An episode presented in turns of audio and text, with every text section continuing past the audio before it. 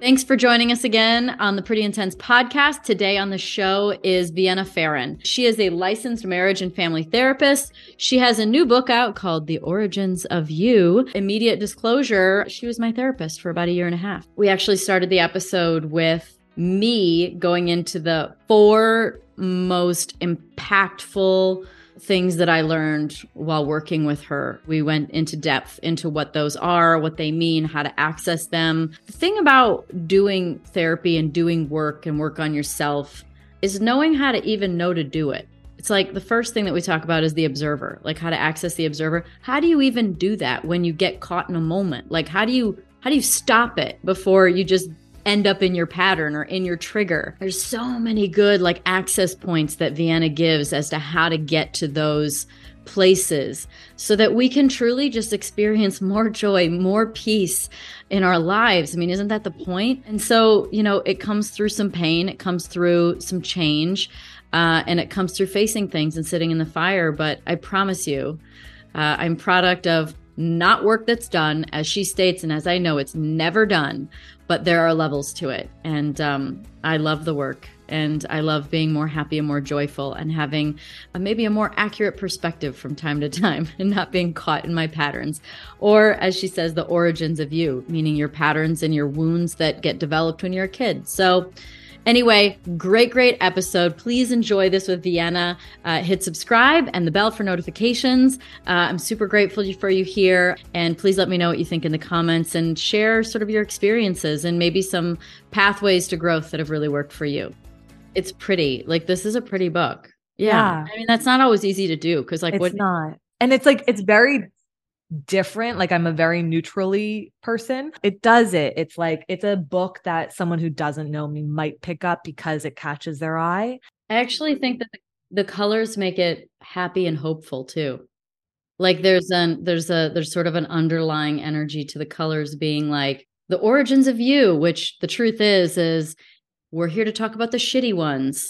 Right. But it's like here, but they're in green and blue and yellow and red and pink. Yeah. And then they open up the book and they're like, uh oh. you got a great chance because this is these are things that the world needs um, and you're an incredible therapist. Uh, truth be told uh, to the world uh, vienna has been my therapist. Uh, you were my therapist for like a year and a half.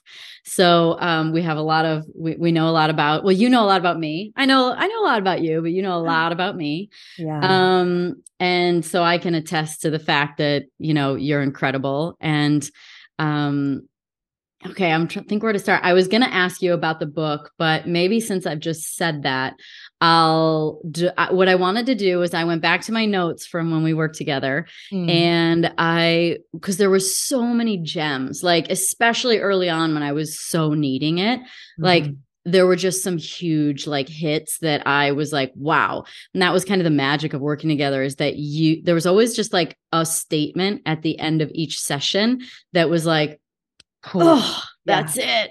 Um, so you really distill things down very well. There was four things that I pulled from the notes that I thought were truly, truly, truly the most transformative things for me in my life that I still use to today. So I, I thought we go through them and you could explain oh, them and explain that. like what it means and how to access it and mm-hmm. and just sort of the the origins of these uh of these thoughts.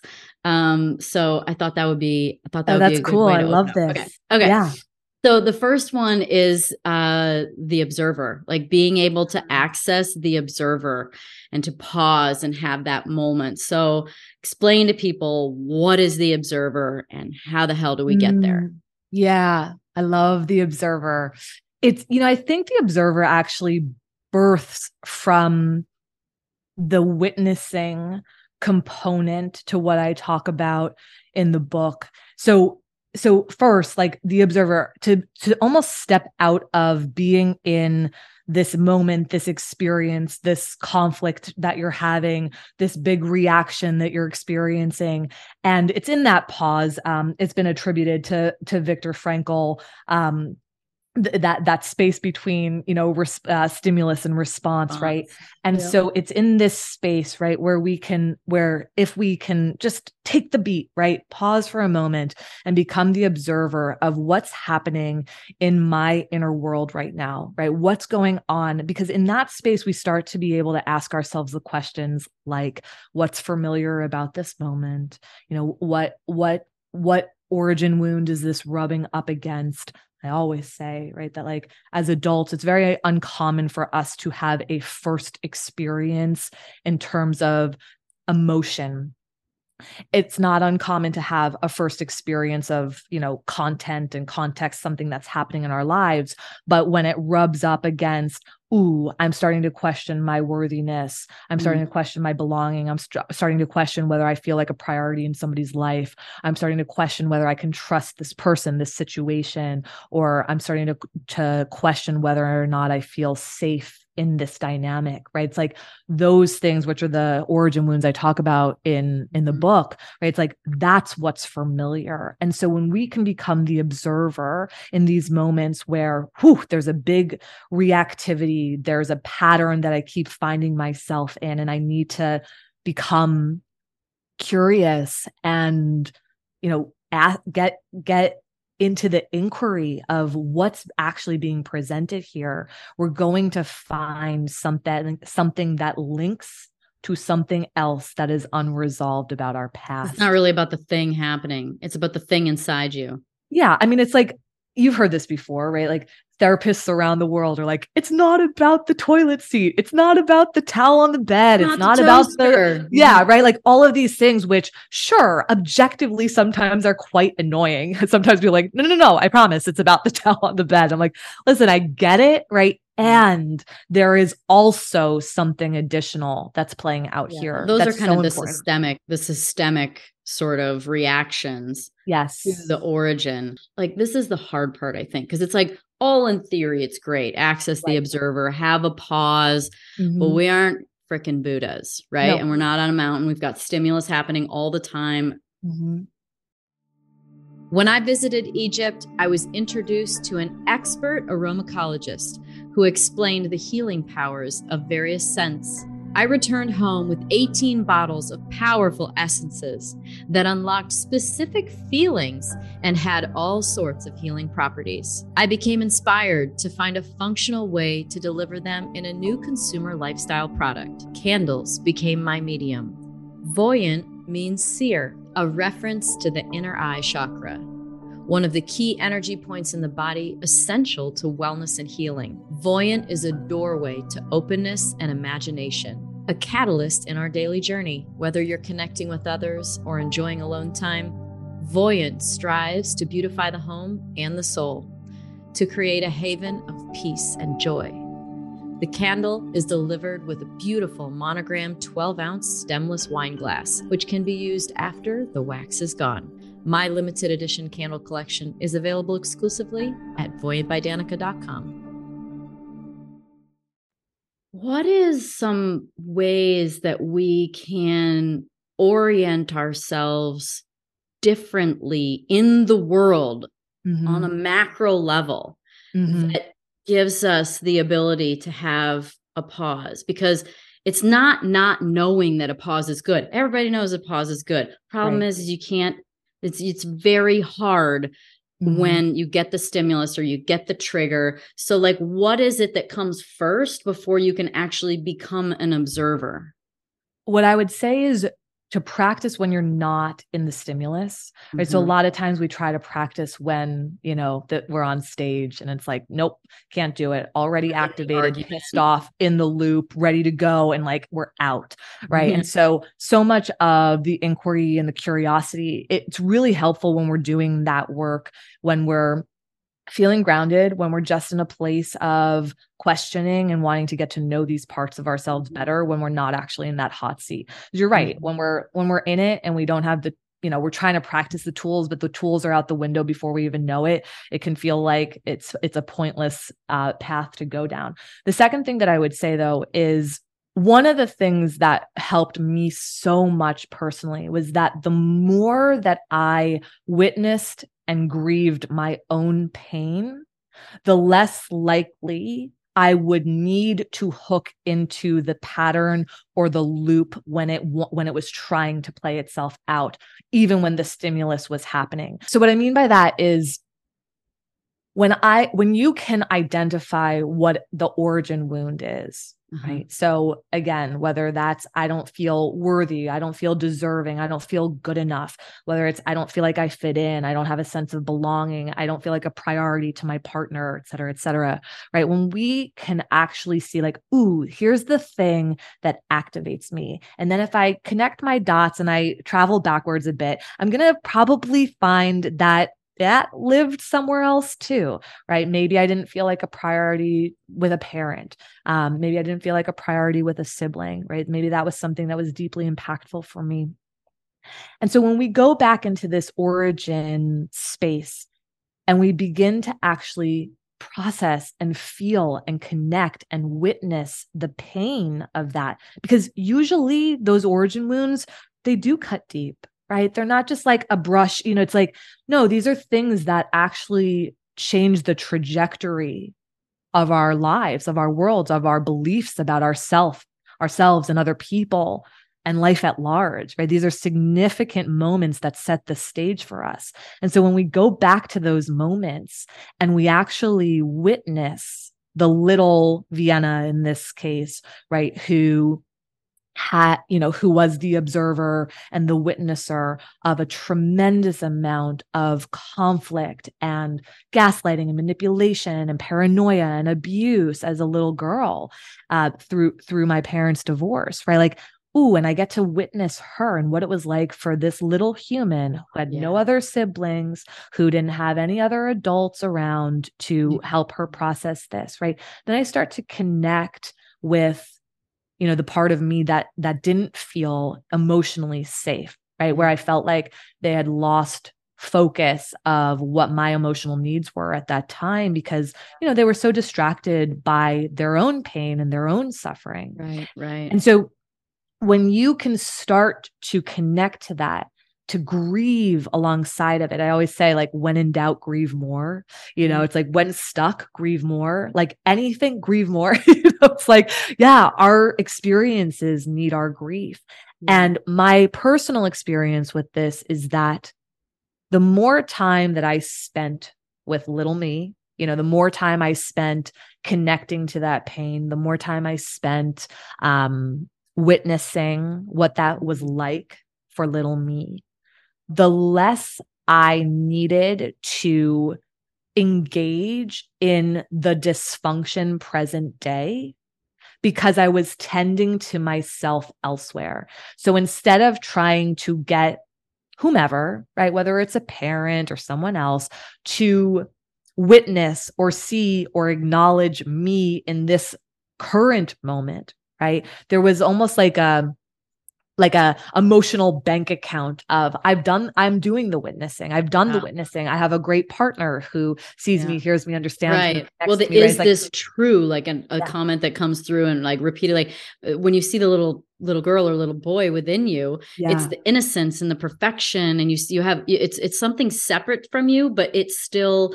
treating it like it's separate from you is still treating you and so you'd never treat your kid like that you'd never say you don't belong you'd never say you're right. not worthy so it almost like accesses the is this really true kind of mm-hmm. a question yeah.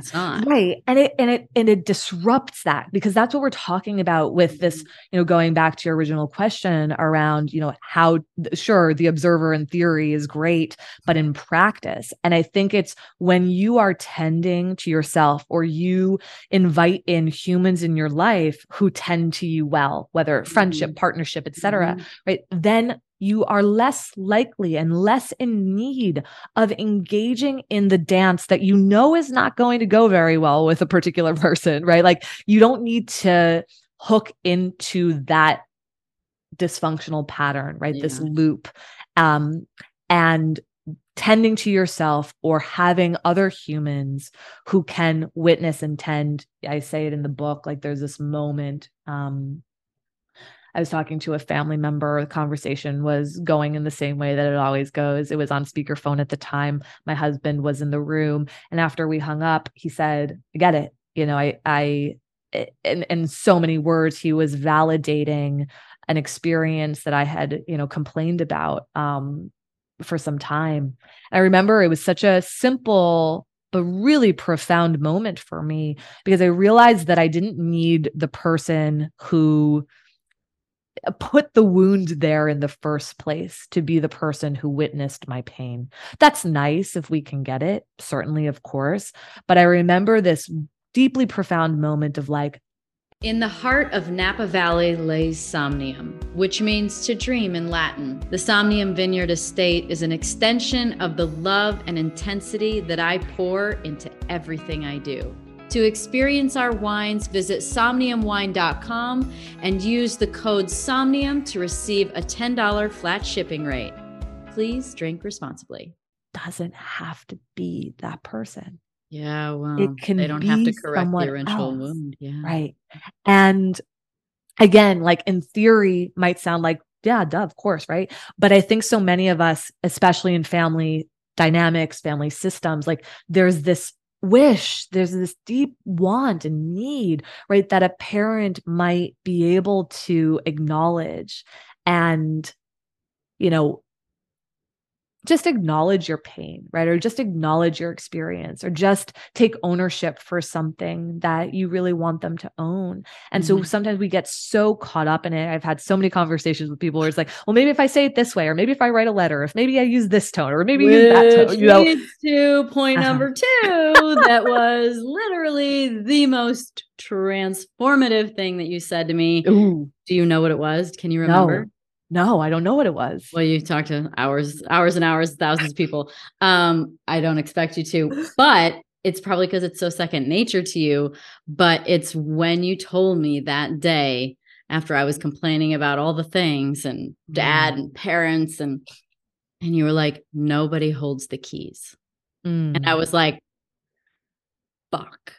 Because I, I think the first thing I said was I was like, whoa, and I started crying and I was like, that's really heavy because that mm-hmm. means that it's all on me. Like it's, I don't know if I said it's my fault, but I'm like essentially alone and figuring that out. And you're like, no, you're not. You have mm-hmm. me, you have people, you don't have to do it alone, but mm-hmm. it is up mm-hmm. to you. It's like I say now, it's like your wounds are not your fault, but they are your responsibility to heal. Yeah. And so when you reminded me or at least like got it through to me. There was mm-hmm. like the freaking crack in the door was there, and you're yeah. like, nobody holds the keys because no matter what anyone said, it just didn't work. Right. And so it totally flipped the script, Oof. which helps me with the observer because uh-huh. I now know that whenever something is happening, mm. all I do is say, What's my part in this? Mm-hmm because mm-hmm. I know that it's my perception of a re- of a of a situation that mm-hmm. is dictating the way that I feel. So I'm like, what is my part? Yeah. So nobody um, holds the um, keys. So so yeah, I, I powerful. yeah, I love hearing your it. words. your yeah. words. I love hearing it because it's so funny when you're like, oh my gosh, I said that. You know, like, so many people, so many therapists are like, I don't remember all the things that I said, or you don't always know the things that are gonna land or resonate so deeply but i i do recall um i do recall this and i think there's that um, diff you're psychic i just want to say that you know you might not know you probably know but that was very apparent to me very mm-hmm. early on as you're extremely intuitive and i can feel yeah. and see and know when you're in those spaces and yeah. um, it's obviously super helpful that you are. Yeah and you're like oh i'm listening to this. Uh, I, my mm-hmm. ears are open right now. Mm-hmm. yeah. There's a no one holds the keys right? I think so many of us will get into a place where we start to outsource. There's this bargaining this negotiation that starts to happen. Once so and so does this then i will feel worthy. Once da da da da da da happens then this right? All of these if then statements they start to enter in and we get distracted by them. If only, if only what? That doesn't resolve your origin pain mm. right? Like that's a band aid. It might feel nice, right? You partner with someone who, like, for the first many weeks is making sure all the dates are happening and they're following through and da da da da. And you're like, I'm a priority, right? You're like, well, you know, maybe right in these moments, there's like a nice experience that feels good, fine, sure. But that thing is not actually tending to the wound, right? To choose someone eventually, right, who does prioritize you, if you have a prioritization wound, for example, that's going to be deeply healing, right? It's going to be deeply healing. But when we go to this space, right, when we bypass it, right, when we try to bypass the wound and just pick the human who's somehow going to resolve mm-hmm. what is deep inside of us for us, right? That can't last that way. And when I describe like resolving our wounds, we all know that this is a forever practice, right? We ebb and flow through it. Sometimes there is much less of a charge. Sometimes there's a little bit more of a charge because that's how grief works, right? Mm-hmm. every time we are brought back into contact with something, right? Like, yeah, there might be a bit of a feeling there. And so our goal is not to get to a place of being unaffected by mm-hmm. everything, but this idea of like no one else no one holds the keys right? No one else outside of you is going to do something for you that is going to resolve what needs to be felt and experienced and witnessed by you at least first. Can other people support in that? Absolutely right? I'm a big believer that if it's relationships that wound it requires relationships to help us heal right? Um and and I believe that as individuals, we can only take ourselves so far because it's in theory. It can't be in practice without relationships. So, again, in theory, ooh, this is what I'll say when this person does X, you know, like that, that's nice. But until you are in those moments where the wounds are activated again and you're face to face with the beliefs about yourself that you've been trying to navigate and shift and pause with, right? Like mm-hmm. it's in those relationships where we have to put, you know, pedal to the metal. Yeah. I think it's a, a good opportunity to actually talk a little bit about boundaries because that mm-hmm. almost feels like I'm going to get to the next point, which kind of has to do with it.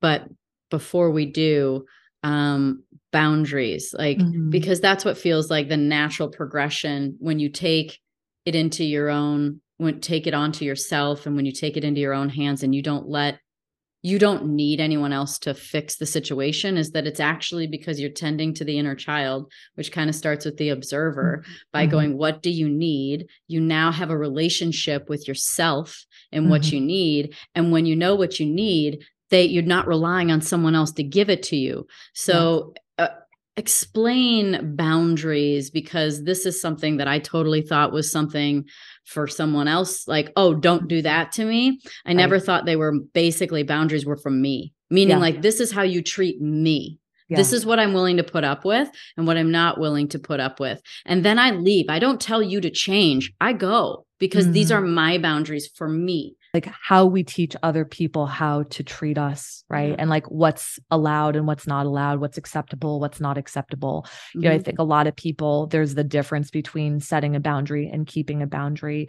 of course mm-hmm. there will be people who cross our boundaries and then we have to figure out how we want to you know navigate that conversation or what we want to do about that relationship but yeah this is absolutely about where we draw that line for ourselves and drawing that line for ourselves is particularly challenging um, when we have unresolved wounds. And you know i i, I laugh. I'm going to tell a little bit of a story here to try to make this make a lot of sense. I was a boundaryless human for a very long time. And if i journey back to my childhood um, i know the origins of this i uh, when my parents were crashing and burning around me, the way in which I decided to navigate through life was by pretending like I was fine. Not, mm-hmm. I didn't want to add anything more to the table. I was like, they're crashing and burning. There's no more room for me to not be okay. And so I got very good at all of the things that I wanted to do. And just from the outside looking in, I was a very well adjusted, handling it so well little girl. And yeah, like succeeding. And I share often that I would always, if you asked me how I was doing, I was fine. I'm good. I'm unaffected. All good. All good. All good. You would hear that from me. So this little girl who is a needless little girl, um, an unaffected little girl became a needless woman, an unaffected, I'm fine woman.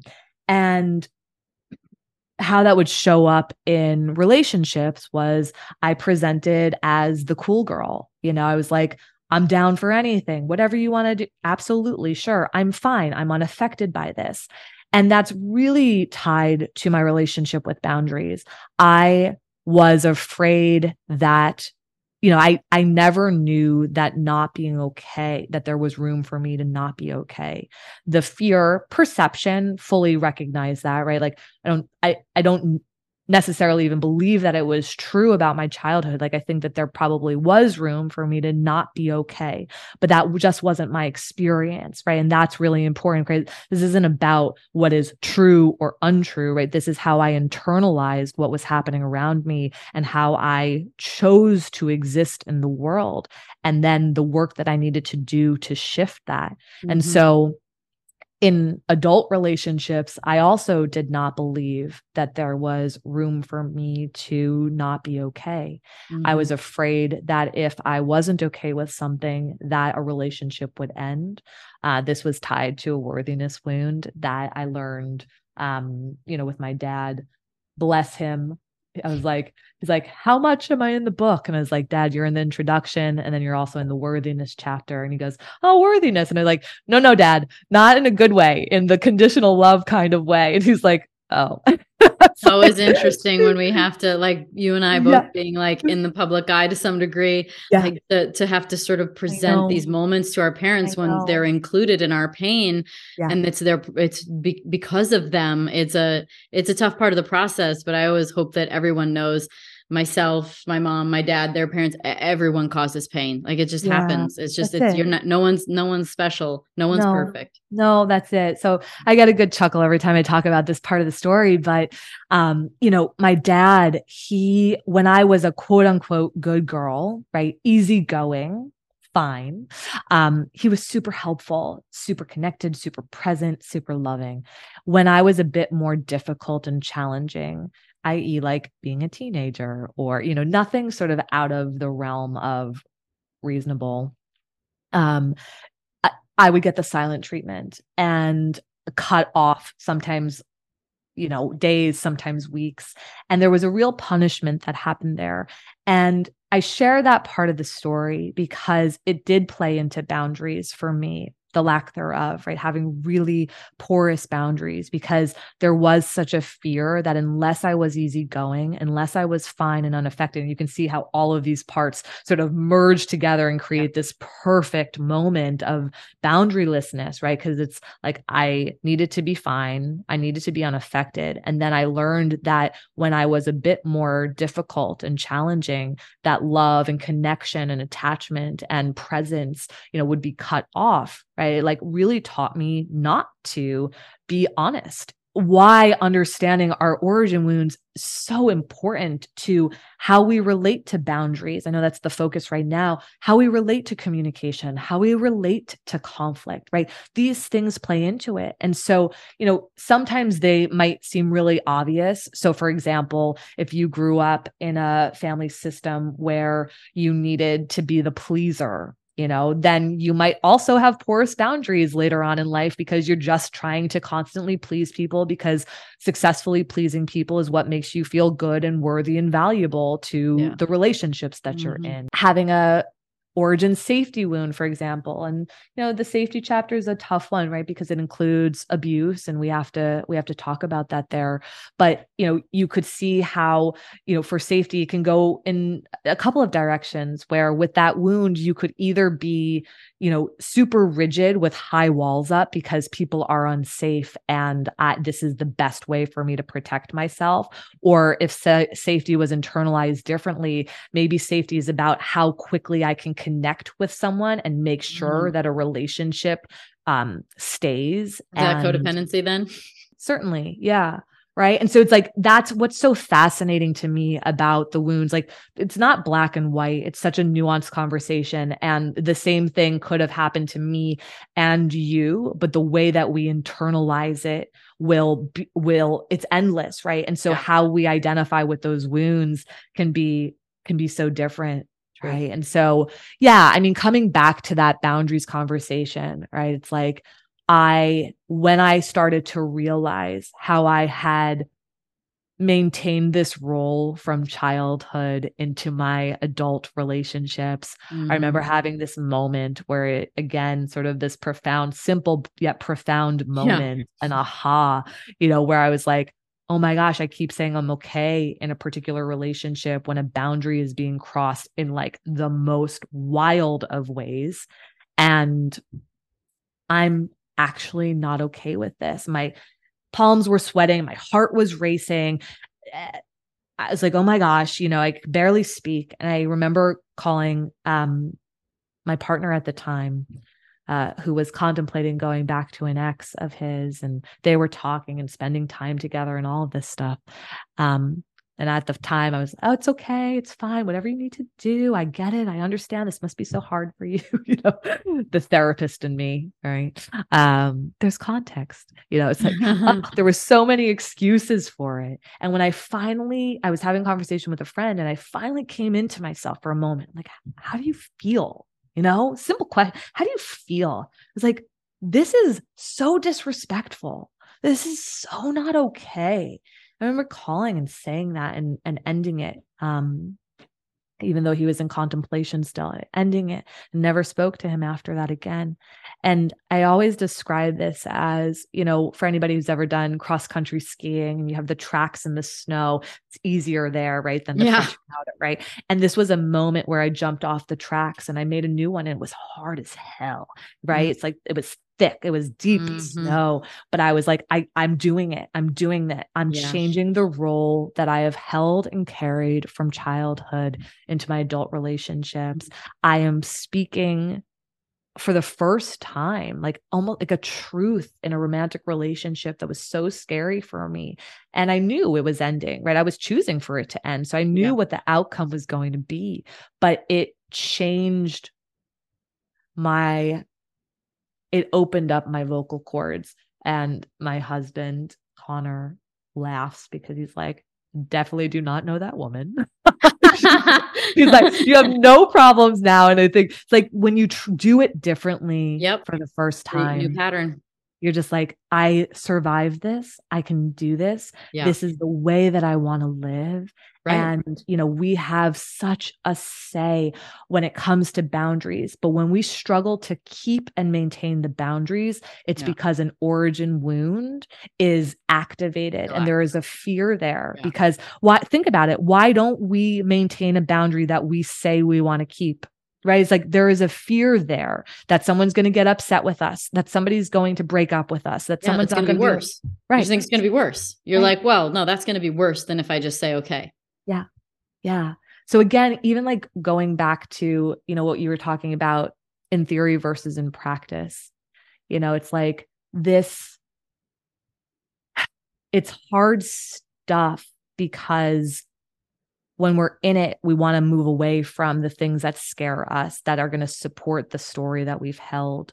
But there's something so powerful to going back into the origin wounds to resolve that. So when the boundary is there or being crossed, it's not as hard to uphold it.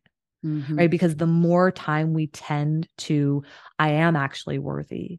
I do actually belong. I am a priority. Right. When we tend to those things, right, then in the moment when we go back on our word, when we go back on the boundary that we say we want to hold, like we're more likely to keep it when we don't have to work so hard in believing that we are still worthy, even if it means that the mm-hmm. relationship ends or a person is upset with us or you know we're not a priority to them something like that right yeah yeah and it feels like for me because it's going to play right into the next one too which is basically about the lesson in not letting someone off the hook mm. when they've crossed a boundary or said or Mhm. done something that you don't agree with and to not let them off the hook because if you otherwise you're out of integrity that was the Mhm. lesson like you need Mhm. to have integrity for your truth and to Mhm. not let people off the hook meaning a conversation's had and it's like oh well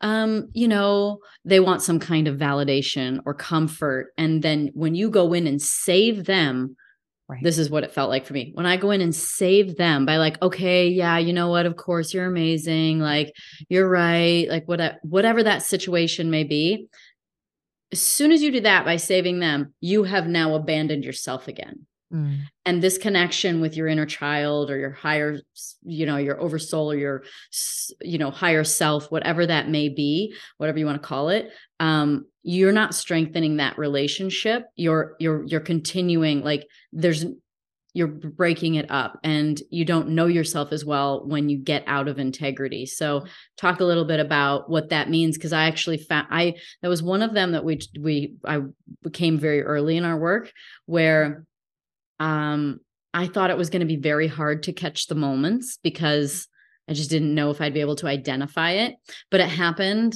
like twice really soon and i upheld my boundary and you know what it it like it was like kind of like when you turn off the tracks and you go a new direction like you're just on it now Yep. like i just got it and then it continued to strengthen this bond with myself and my boundaries and my integrity and who I really was and what I really stood for by staying in integrity. So, Mhm. explain what it means to not let people off the hook so that you stay in integrity. What you were describing is not rupturing the trust with yourself, right? Because every time, you know, we say we're going to do something and we don't, and even though there's a reason for it and there's a fear and all that, like we are teaching ourselves that we can't trust ourselves, and that that follow through when we can strengthen that muscle, right? That's it's it's it's vital. It's vital.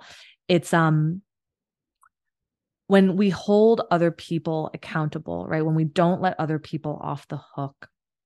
I think sometimes people are like hear them, they're like, but I don't want to be mean, you know, like, um, and I think it's very important, right, to be able to hold accountability and grace and compassion for the human experience.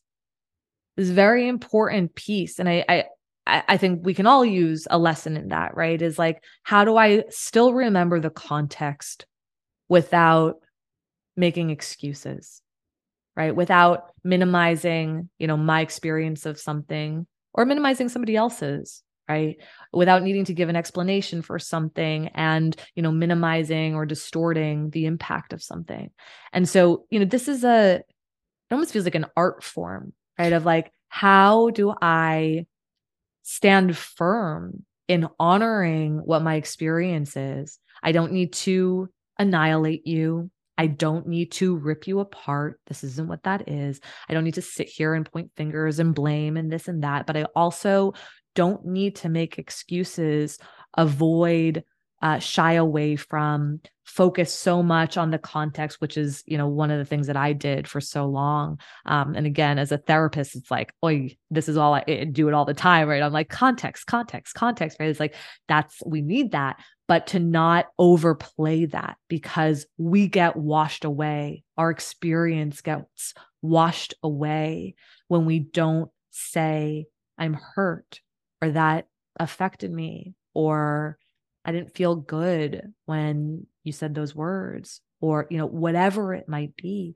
And Mhm. listen, that brings us face to face with you know, it could be a fear of confrontation. It could be a fear of conflict. It could be a fear of, you know, a relationship ending. yeah, right. I mean, it's like there are endless things. And again, it's like why going back into our story is so important because if we have a fear of conflict because we grew up in a family system where conflict meant abuse or conflict meant you know the silent treatment for weeks on end or Mm. you know something like that then we could exist in relationships avoiding that trying to create safety for ourselves by taking a path of opposition and being non-confrontational at all but in that we lose that space right this beautiful space to be able to use our words, open up our voice, and be heard.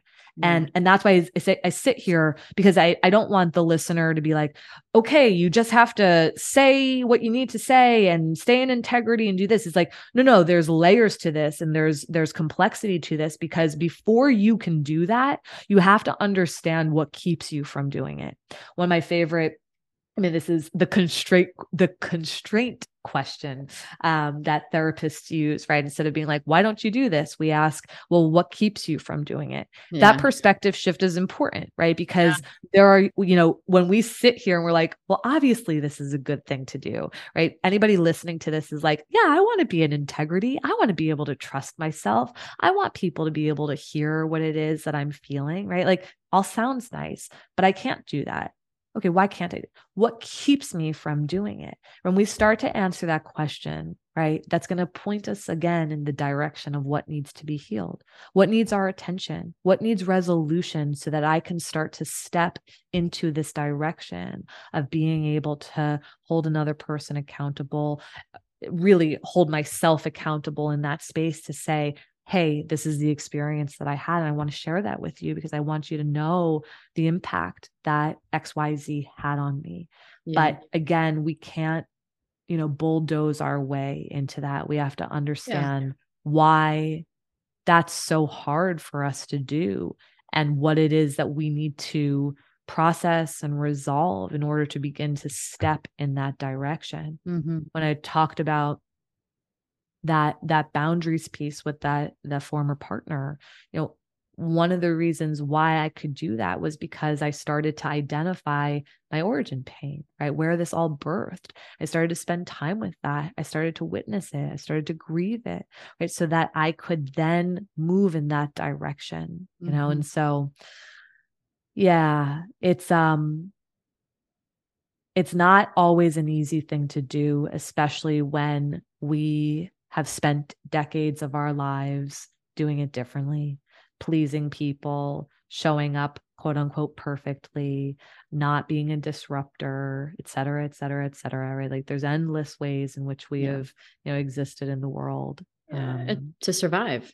I mean, these survive. are all survival tactics when we're young because we literally need our parents to survive. We can't work, we can't drive, yeah. we can't reach the stove yet. You know, we we literally need our parents. So the fourth big big takeaway uh, came a little later, but it was um, talking about unconditional love, and mm. I just you know it it was just so important to hear you say that mm-hmm. love can be unconditional, but relationships are not. Yeah. So, what does that mean? That's a big oof moment. It yeah. is. yeah. we use that language, right? Like, oh, I'm in a, it, this is unconditional. It's like, right. No, lo- love, I do believe can be, right? right? We can have an unconditional love for someone, but we must have conditions in our relationships, right? We, there must be, right? Because otherwise, people can say, well, I can do anything I want to do. Not that most people operate this way, right? But I can do anything that I want to. And then you need to choose this relationship anyway. No, no, there are rules, there are expectations, there are agreements, spoken ones, ideally, right, that we have. And, you know, I can love someone, of course, but choose not to be in relationship with them if they're the way that they show up, the way that they talk to me, the way that they treat me doesn't match with what is workable for me in that chapter of my life. We've all heard, oh, love is unconditional, relationships are unconditional. It's like that message was such a, it felt like such a dangerous one, right? Because it, it almost forced people to um, have to bypass their experiences and their feelings and be okay yeah. or like find a way to be okay with things.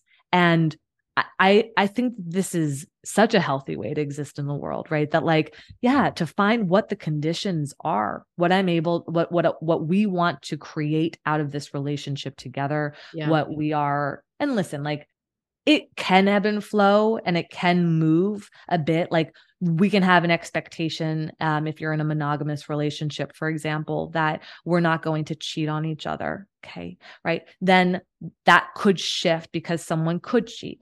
And that doesn't mean necessarily, right, that that relationship is going to be over um, immediately, right? There's a lot of conversation, there's a lot of navigation that can happen in that space. But I think it's, you know, we know we we have to check in with each other over and over and over again to make sure that the conditions of our relationships are up to speed. A lot of times, couples, for example, they have certain expectations or agreements for the relationship and then they never check in with each other for the next 5 years or 10 totally. years you know and it's like wait like your the the agreements are changing and we yeah, need yeah. to be able to communicate about that and it's like not updating your will and having kids right. and all kinds of different things it's like no like obviously things have changed a lot right. has happened right. you've got to keep that stuff up yeah. But I think there's, you know, there's an empowerment in that sentence, right? It's like love can be unconditional, but relationships cannot, right? They have to require that. And there's an empowerment there that says, like, I don't have to accept anything. Yeah. Right?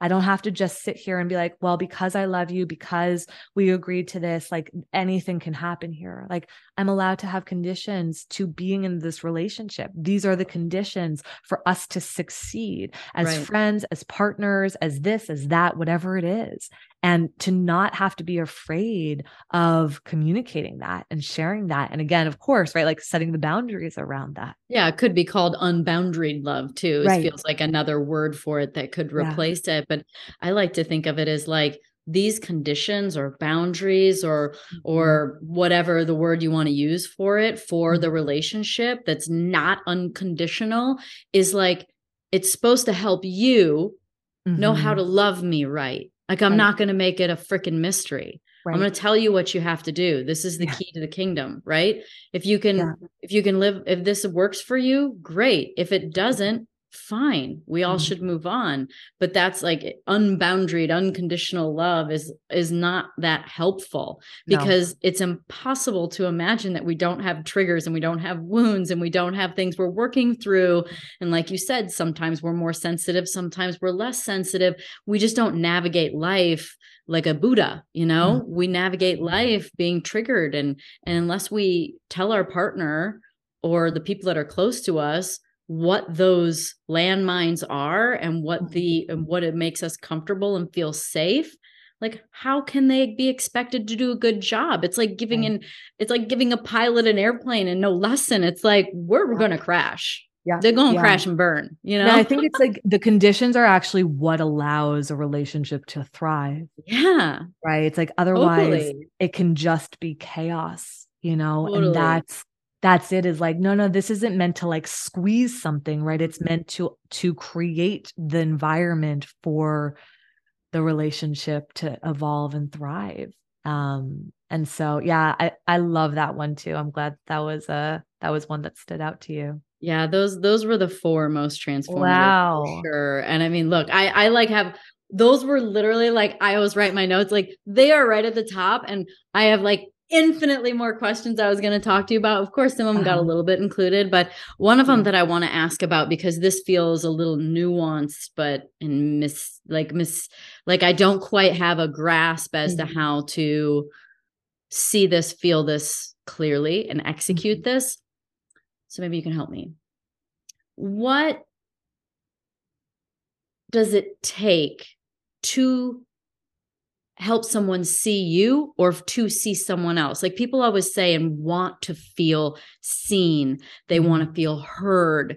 Like this is something feels like like a really deep level, maybe not the deepest level, but this is a very deep level that creates a tremendous connection. Mm-hmm. So is it something I have to do? Is it something someone else has to do? Is this some magical connection that you just have to find the right person and you feel seen? Mm-hmm. Help a girl mm-hmm. out help a boy yeah. out. Help us out.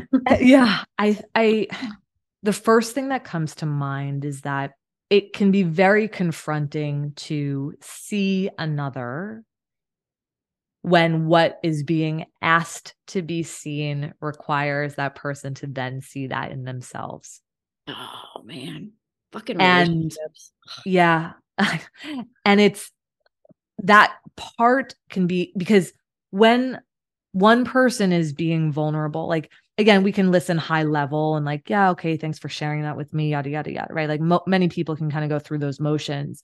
But I think when we're talking about being seen, seen, you know, that like the nuanced scene, um, we are, we're talking about, uh, someone really deeply connecting to the experience there there being a level of not that they necessarily walked the same experiences as you did or um you know can relate firsthand to that specific thing but it's there's an access point that happens when a person has seen a deep pain within themselves that then allows them to see a deep pain within another mm. and i mm. think when a person is asking to have a deep pain of theirs seen by a partner and that and a partner or a friend or whomever has not has resisted consciously unconsciously it doesn't matter but has resisted or not been able to see their own deep pain that can be incredibly challenging. I think it's one of the biggest constraints that i notice.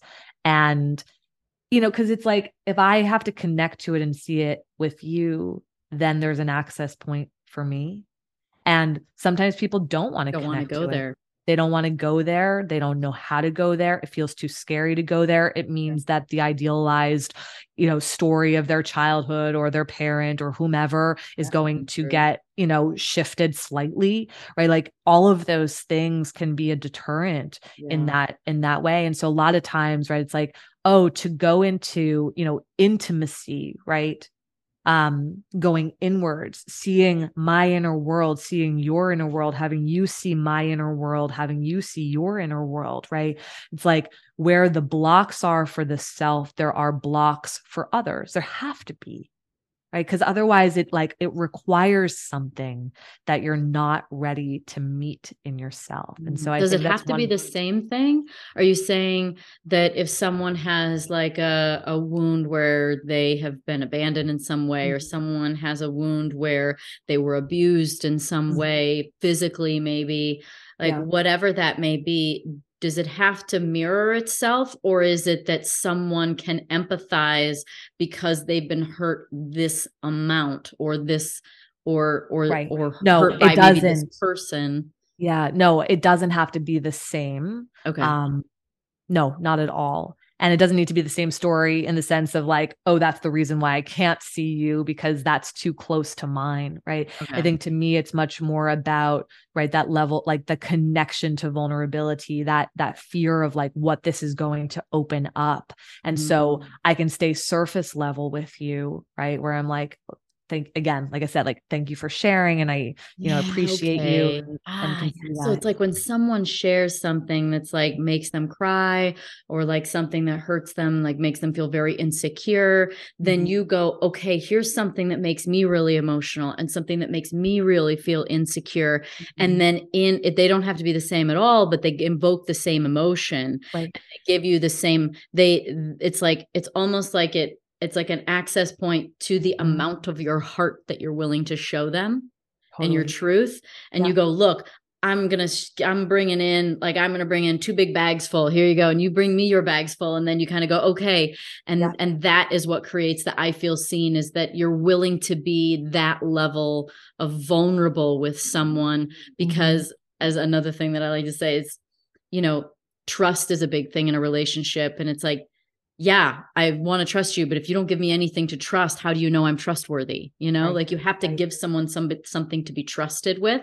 And yeah. so you do that for each other. You kind of go, "Okay, I'm going to meet you there." Mm-hmm. And that is the I feel mm-hmm. seen, I feel heard. Mm-hmm.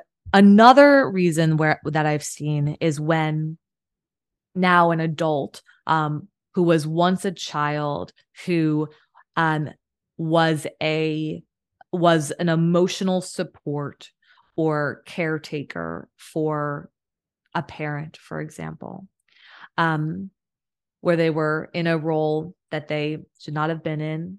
Um, okay. And that parent overshared. Um, they let that child in on very intimate details of their life, their feelings, right? Like the child was really just like kind of along for the ride and saw a lot of it that is another example where I can see sometimes a person be really closed off or shut down to seeing feeling alongside of a partner, for example, um, because of the very uh, painful experience and exhaustive experience of being in a role of caretaking that emotional experience of a parent. And so, uh, again, right, sort of an unre- unresolved stuff right? But the unresolved stuff that blocks a person from being able to actually open themselves up, connect, see, hear, understand, you know, be a partner to someone in the way if we're prioritizing intimacy and vulnerability, right? And so, you know, a lot of this well i guess i would say all of this would come from something that's unresolved right like why why would i not be able to or want to see you hear you understand you connect to you be intimate vulnerable with you mm-hmm. well because there's something that's unresolved for me whether it's you know an example like i just gave of a child who had to be you know the emotional caregiver um, of a parent to someone who has a part of their story and their own pain that they have yet to touch and be able to resolve solve themselves right mm-hmm. and so yeah you think is like again what is that constraint to being able to connect with you and i think it's why you know for for therapists especially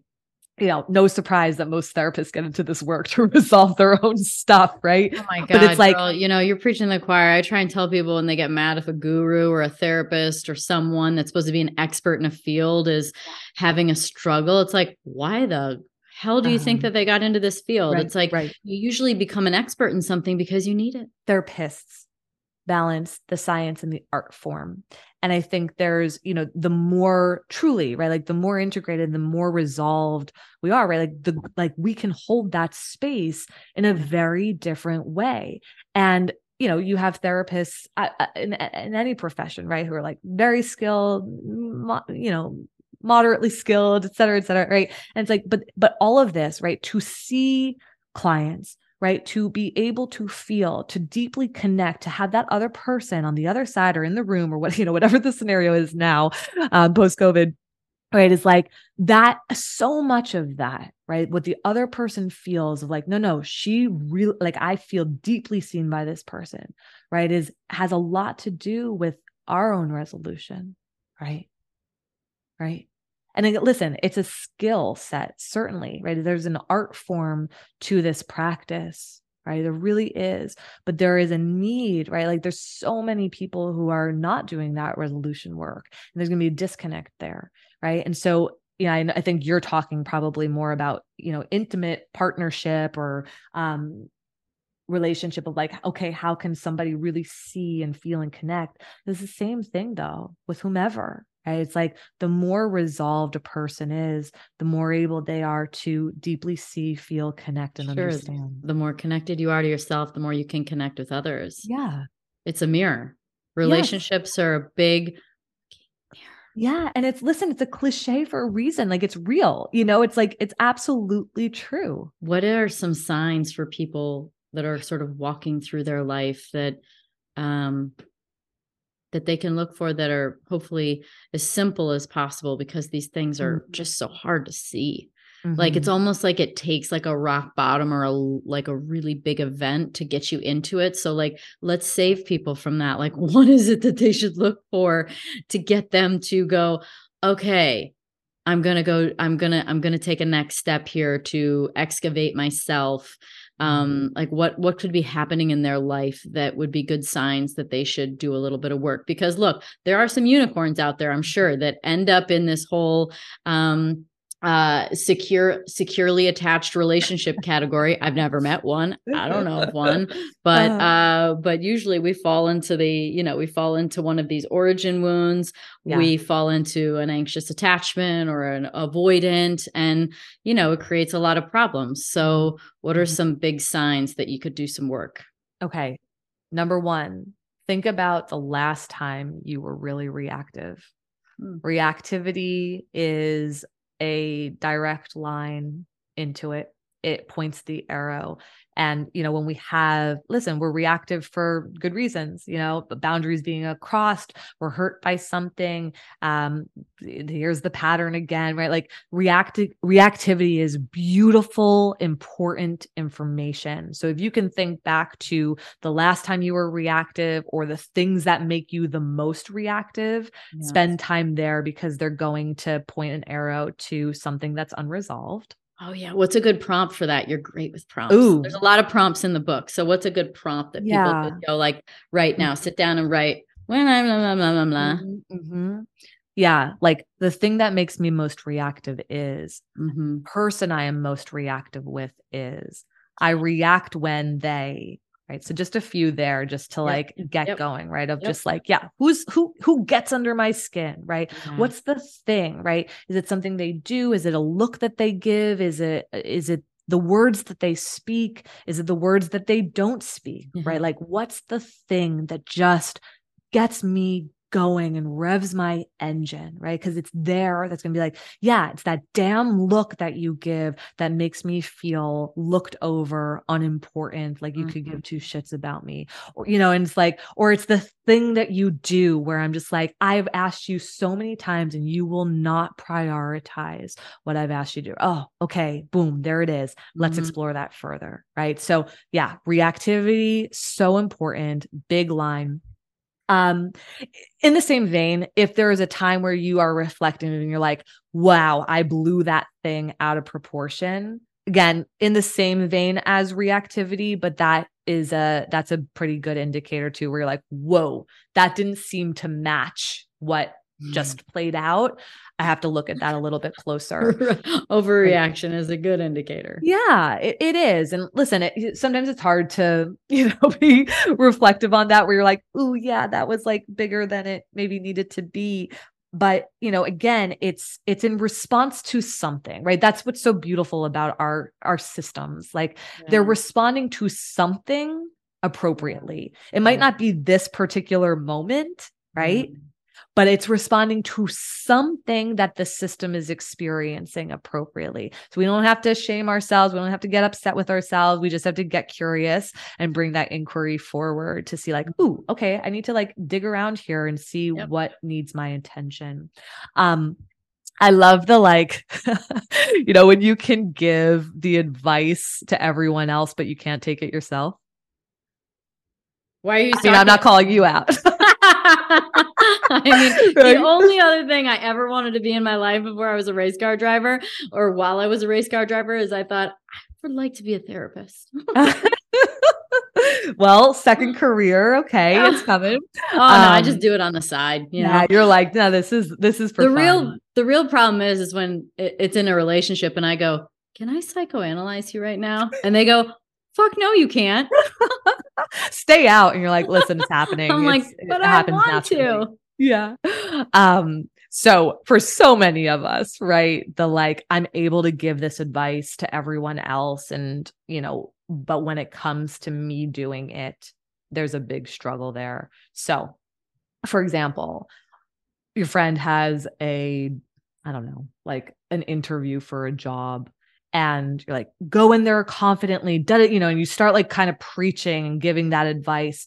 But when it comes to you having the job interview you are not confident you're struggling with things your, your self-critic is super active did it you know all of this stuff. And it's like bam there it is right? Like there's something that needs to be resolved there and there's a wound totally. there for you right? If if the thing that you're telling everybody else to do is not something that you can do fairly easily right then there's an inquiry there. Mm-hmm. I know the wrinkle of the nose is like, ooh, what's to look at? Unwanted patterns, right? It's like we all have them where you're like, we get into the same fight with the person over and over and over again, or you lose track of what you're even fighting about, but it's the same thing going on and on and on, or you get hooked. I always I use that language, but it like it kind of feels that way where you're like, I'm not, I promise, I go in with good intentions, and then bam, like I'm back like engaging in a conversation that I know I don't want to have with this person, but I couldn't help myself and I just needed to prove my point or get my point across or something like that. Um, obviously, patterns are endless. There's so many examples. I keep choosing unavailable, emotionally unavailable people who I continue Talking to date, about me again, et cetera, et cetera. You're like, no, no, no, no. Um, and so, you know, again, but those are the things, right? Those are the arrows that are like, okay, we our our behavior is pointing us to something right? These patterns that we're like i don't want to keep doing this never again right? People proclaim i will never do this totally. thing again right? And like we mean it. We mean it when we say it but then we find ourselves back in the familiar. And okay things will remain familiar like that until there is more resolution grieving, witnessing, you know, eventually making that pivot. Um, and so, yeah, those unwanted patterns in our adult life are another great example of, yeah, mm-hmm. just like a quick bam, like, okay, what's the unwanted pattern that I have in my life? There it is. Okay, I need to examine that more.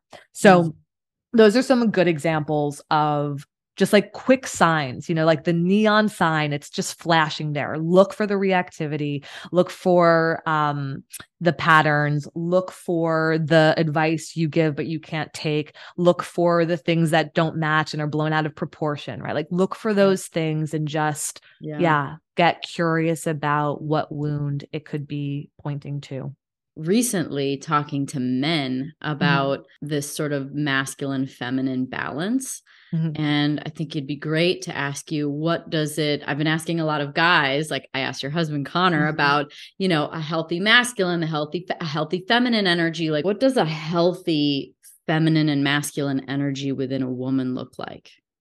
You know, the the the feminine and and the way it's often described is like the flow. It's it's the it's the life force you know it's the it's the playfulness. Um we always laugh when it's like yeah the feminine is life and the masculine is death. Um but you know it's like no it's it's i'm going to use this language because i think it it ties this all together is that to when we resolve a lot of our pain and our wounds or we're on we're in that practice of it right not the sense of completion but when mm-hmm. we are resolving those things we're touching them we're we're in conversation with them i really believe it's when those um like the light traits get to come forward mm. so you know the list like the vigilant masculine energy yeah. to protect you right right starts to dissolve exactly right and that's what i was going to say like you know we've got lists of like the the shadow masculine and the yeah. shadow feminine and the light yeah. masculine and the light feminine and it's like i just want to tie this all together because you know yeah like the hyper vigilance the you know the aggression the this like mm-hmm. it's the more that we resolve the more anyone right can steps into the light right? So it's like the more I can step into my playfulness, for example, the more I can step into my flow, the more I can step into my ease, the more I can put down the like go, go, go, go, go and p- production and, you know, like winning and this. And it's, it's so funny, right? Cause you win anyway, you know, you produce anyway. Like it all just, it, it all happens, but the drive is not coming from the pain right? Mm-hmm. The drive is coming from the resolution. Oh my gosh. Like I I actually I feel yeah. that saying yeah. that where I'm like, yeah, that's it. Right? Is like life comes from the resolution. It doesn't come from the pain, right? Living doesn't come from the pain. I mm-hmm. often say that our pain, our wounds and our gifts are really close to one another. Like our so many of our gifts birth from our pain. There's a point in life where we can, we don't need to be motivated by the pain with the gifts anymore. Like a lot of times people are so afraid to resolve the pain because they feel like they're going to lose the gift. Sure. And, you mm-hmm. know, it's the like edge, you know, whatever yeah, it is. Exactly. Right. The edge. That's it. It's We've like, talked about that. Yeah. You will not lose the edge just because you resolve things, right? Your gift gets to remain. It just gets to be driven by your healing instead. And so, you know, back to your question, like, men, women, masculine, feminine energies that we all hold, right? Is like the goal is to resolve as much as possible so that you get to be in the light with all of those traits, characteristics, qualities that exist on those lists, right? Mm. And the to be driven by the healing. It is a pro- I promise you it is a better existence. And I promise you that you will not lose the incredible things that you have gained from your story. So many people say, Well, I wouldn't be who I am without the pain, without the story. I'm like, You're right. Absolutely. Right. I wouldn't be me. You wouldn't be you. And every single listener wouldn't mm-hmm. be who they are today without the story. I'm like, Well, I wouldn't go back and change the story. It's like, Yeah, yeah, we get caught in this space of like, So I'm just going to like, thank you for the pain. You know, it's like, like, listen, it's played out. We're here yeah, that was my story. You've got your story. And now it's time to resolve. And I can be I can acknowledge and be grateful for the gifts that I am now using in this world that are motivated and coming from a healing place.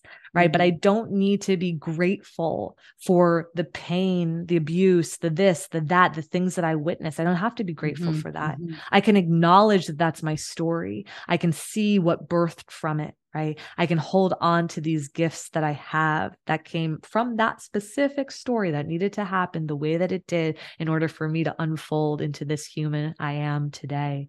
But I don't need to sit here and protect a story or diminish it or minimize it or validate it in some weird way or you know protect it or rationalize it or intellectualize it right? Like the main part like a big part of what i try to say in the book is like we have to call our story the story you know, we have yeah. to name the things the things. And if we tamper with it at all, we tamper with our healing, right? Mm-hmm. If we have to say, oh, but it all happened for like good reason, you know, it's like, no, that takes away from us being able to connect to the actual pain and the actual wounds. So I know I moved away from your question, but I got on a I got no, a little that's good. Here. That's good. That's that's the flow. I mean, the flow. It feels so much like maybe, and I've I'm not going to go into detail why I all the reasons why I think this, but it's like the masculine is kind of like the thing you want or like the aspiration or the goal mm. and then the mm. feminine goes mm. let's go and just yeah. like like flows with it and mm allows whatever to come through to come through because we think we always know the mm-hmm. best way for things to happen but when the universe goes ahead and lines it up for us it happens in ways that we could never orchestrate ourselves yeah. and then you go oh wow yeah that's pretty great. Like, what if I just, you know, I need to be in that space more often? What do you yeah. think is the, um, you know, again, on this sort of topic of masculinity and mm-hmm. femininity, there's so, I feel like there's so many men that are confused. And I feel like there's, um, and rightfully so, I think at this point in time, but also, um, you know, there's like a resistance to the word patriarchy and, mm-hmm. um, but maybe, maybe just highlighting what could come more into balance for men and for women. Men grew up, the men we know, um, in some ways, maybe it's shifting a little bit now, but, you know, men grew up very conditioned to not feel you know it's no surprise right? Not feel not be connected to emotion um, not be vulnerable. The emotion that they were able to express or connect to is anger um, which often comes out as you know aggression. Um, and you know there's a lot of you know I, I think one of the things i hear from men a lot is like you know i guess if they're if they're dating women women want us to be vulnerable but then when we're vulnerable they see that as either a weakness or they see that as a turnoff or like they don't know how to be with it. Mm-hmm. And, you know, I think there's also, there's just a like, there's a lot of war on men, war on like that, that's going on. There's a lot of hatred. Um, and t- towards anybody. it's not just, not just directed. There's a lot of identity politics going on. There's a lot of victimization going on. There yeah. are a lot of problems, but there is a lot of drama around it too. Yeah, and I I remember seeing a post um, where a, a person, a, a, therapist, had posted some statistics about um, men and suicide, mm-hmm. and mm-hmm. um, there were endless comments in that Instagram post of uh, presumably women um, saying like the job's not done until they all kill themselves or the jo- like Oh i mean it was beyond it was beyond. And it- that hurts me to see um there's so much anger and you know co- the collective irresolution i've used the word unresolved probably like a hundred times today but to think about like the irresolution that is the collective irresolution that makes us hate each other that makes us not find a way to come together and hold again that context right which does hold accountability um, with grace and compassion Mhm. I would say to your question, I wish that more people could hold that balance. To to your question, what do I think we need to be doing? You know, it's like we need to be able to hold accountability with grace and compassion for ourselves and with others. It's not an excuse. Obviously, there are plenty of people in history in the world today who, Mhm. who abuse their power, who um, you know, behave in atrocious ways, absolutely. Um, but we we use broad strokes instead of calling out specific people. You know, we we we use the irresolution right on the the the collective scale and we stay in just this angry and hateful place and that's a disconnector always always will be right there's no bridge there Yeah. and so yeah i mean that's my wish you know is that we can be reminded it's funny i'll i'll tie it like there's a part right at the end of the book i talk about um something that michael kerr says which is think of your mother as your grandmother's daughter and see the perspective that shifts Oh yeah, I totally. It feels similar to like Yeah. see my inner child and know Yeah. that my mom was a daughter and my you know Yeah. like just everybody was just a yeah innocent kid and at some you know i'm a i'm a, a newish mother um i have a 21 month old and you know when you are close to a little human like that you know as a little boy um you know like that's the that's the that's the reminder right Mhm. is like that person you hate or that collective group of humans that you hate it's like we have lost the story Yeah. You know, we've lost the story. We've lost the reminder that we're all wounded, Mm. you know, and again, not an excuse, right? Plenty of people who have abused power or, ter- you know, like exist in the world Mhm. in a really awful, awful way. Mhm. Absolutely. Mhm. Right. But to be able to balance that feels Yeah. so important to me. Yeah. And, you know, when you're around babies and you're like, ah, we all, yeah, we all started there, every single one of us. And there is a big, grand, deep story, right? And like, we could all just get to know these stories Yeah. a little bit more, a little bit more, a little bit more.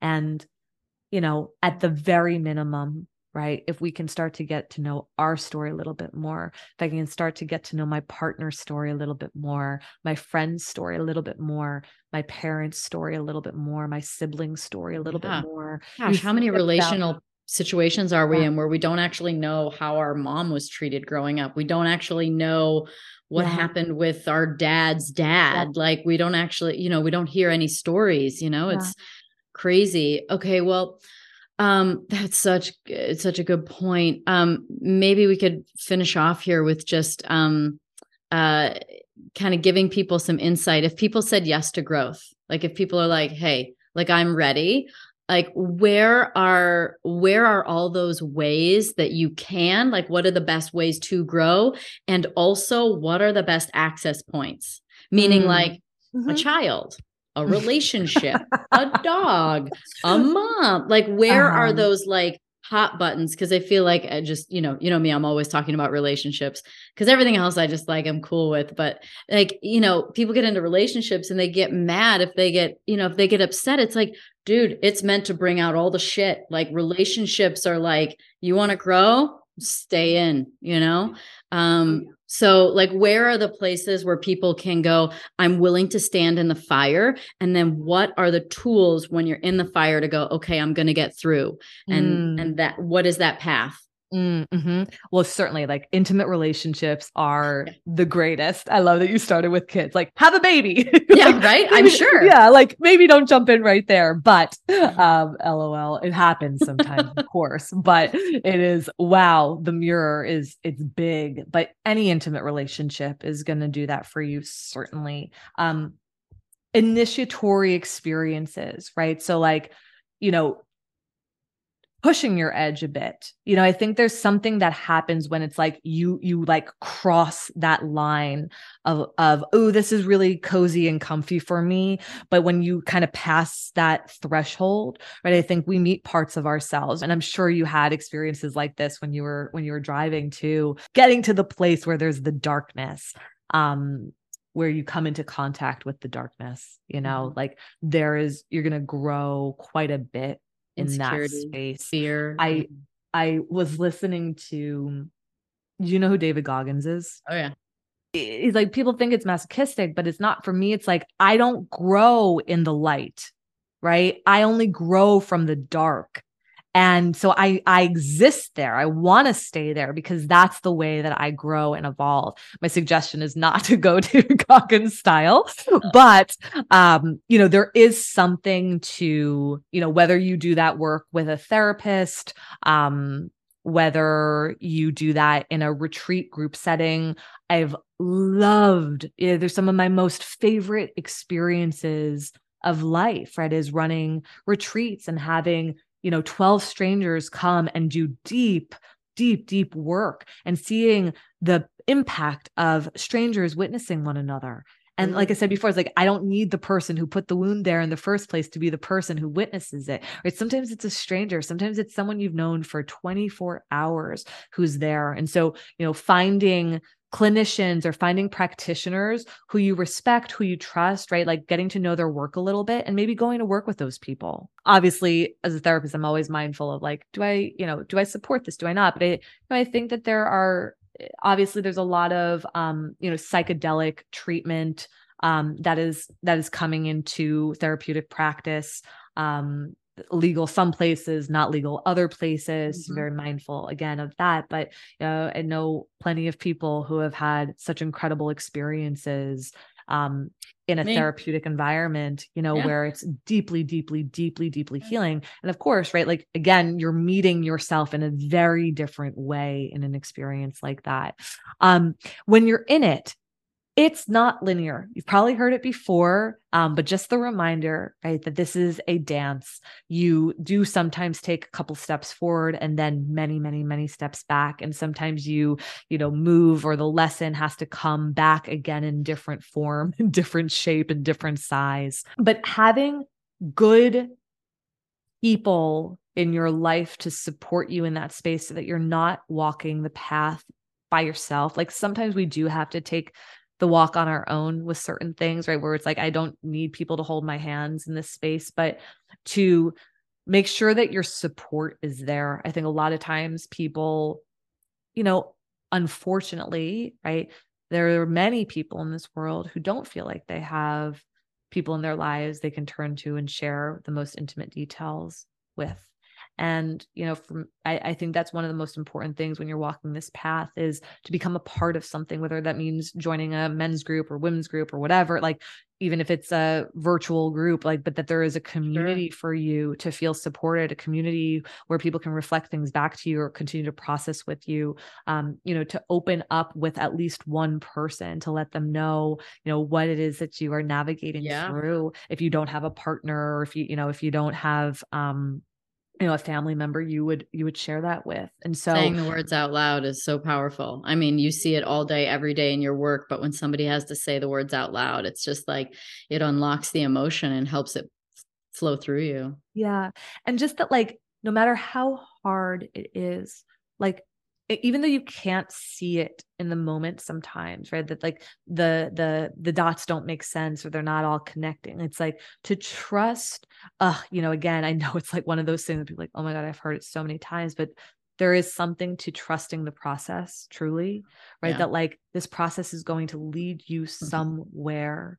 Keep going. Pause if you need to, take breaks when you need to, certainly, right? Like I've had plenty of people who are like, take a break from therapy and then you know a year later poke back up you know it's like yeah that's it right? Like pause when you need to take a break go out into the world do the thing see what it's like right? And then sort of re-enter back into the space when you need more support. So yeah just again grace compassion with the self as you move through it gentleness and awareness that yeah like it can shift the way that you see the world and see people and the way that you've held them.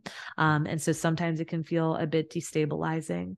Um, but with proper support and good alignment with the people you choose to be a part of that support system, there's some beautiful stuff in there. Yeah. There really is. Yep. It really yep. is.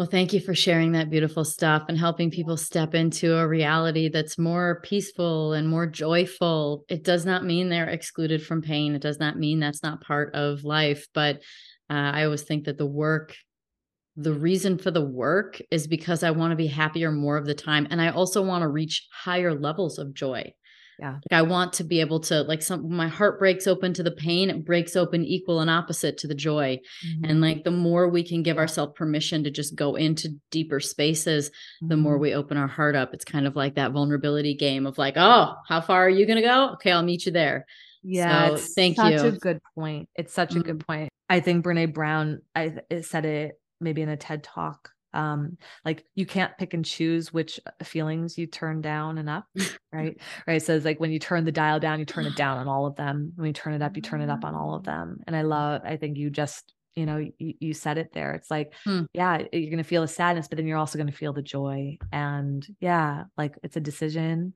Um again sometimes we need our hand to be held but a decision to to turn up the feelings and to step well, into that. So hold the is. hand. I know. Congratulations. I'm so proud of you. I know how Thank hard you, you, worked. I know I remember yeah. the moments when you're like, okay, I'm deep in book stuff. We, you know, we yeah. we we need to do an, we need to take a break from therapy now. and you were working so hard. So I'm oh just like gosh. so proud of you. I Thank I've never you. written a book, but I have had a couple books and I just know like even from my side, it's a lot of work. So yeah. um congratulations and Thank i you. can't wait to you know just witness the world as we move forward and having people like you share this information and people healing. Thank you. I appreciate you. Yeah. Miss so you, dear. yes. Right back. Thanks everybody for listening to the Pretty Intense podcast today. I hope you enjoyed it. If you like what you heard today and you want to hear more, please click on the subscribe button.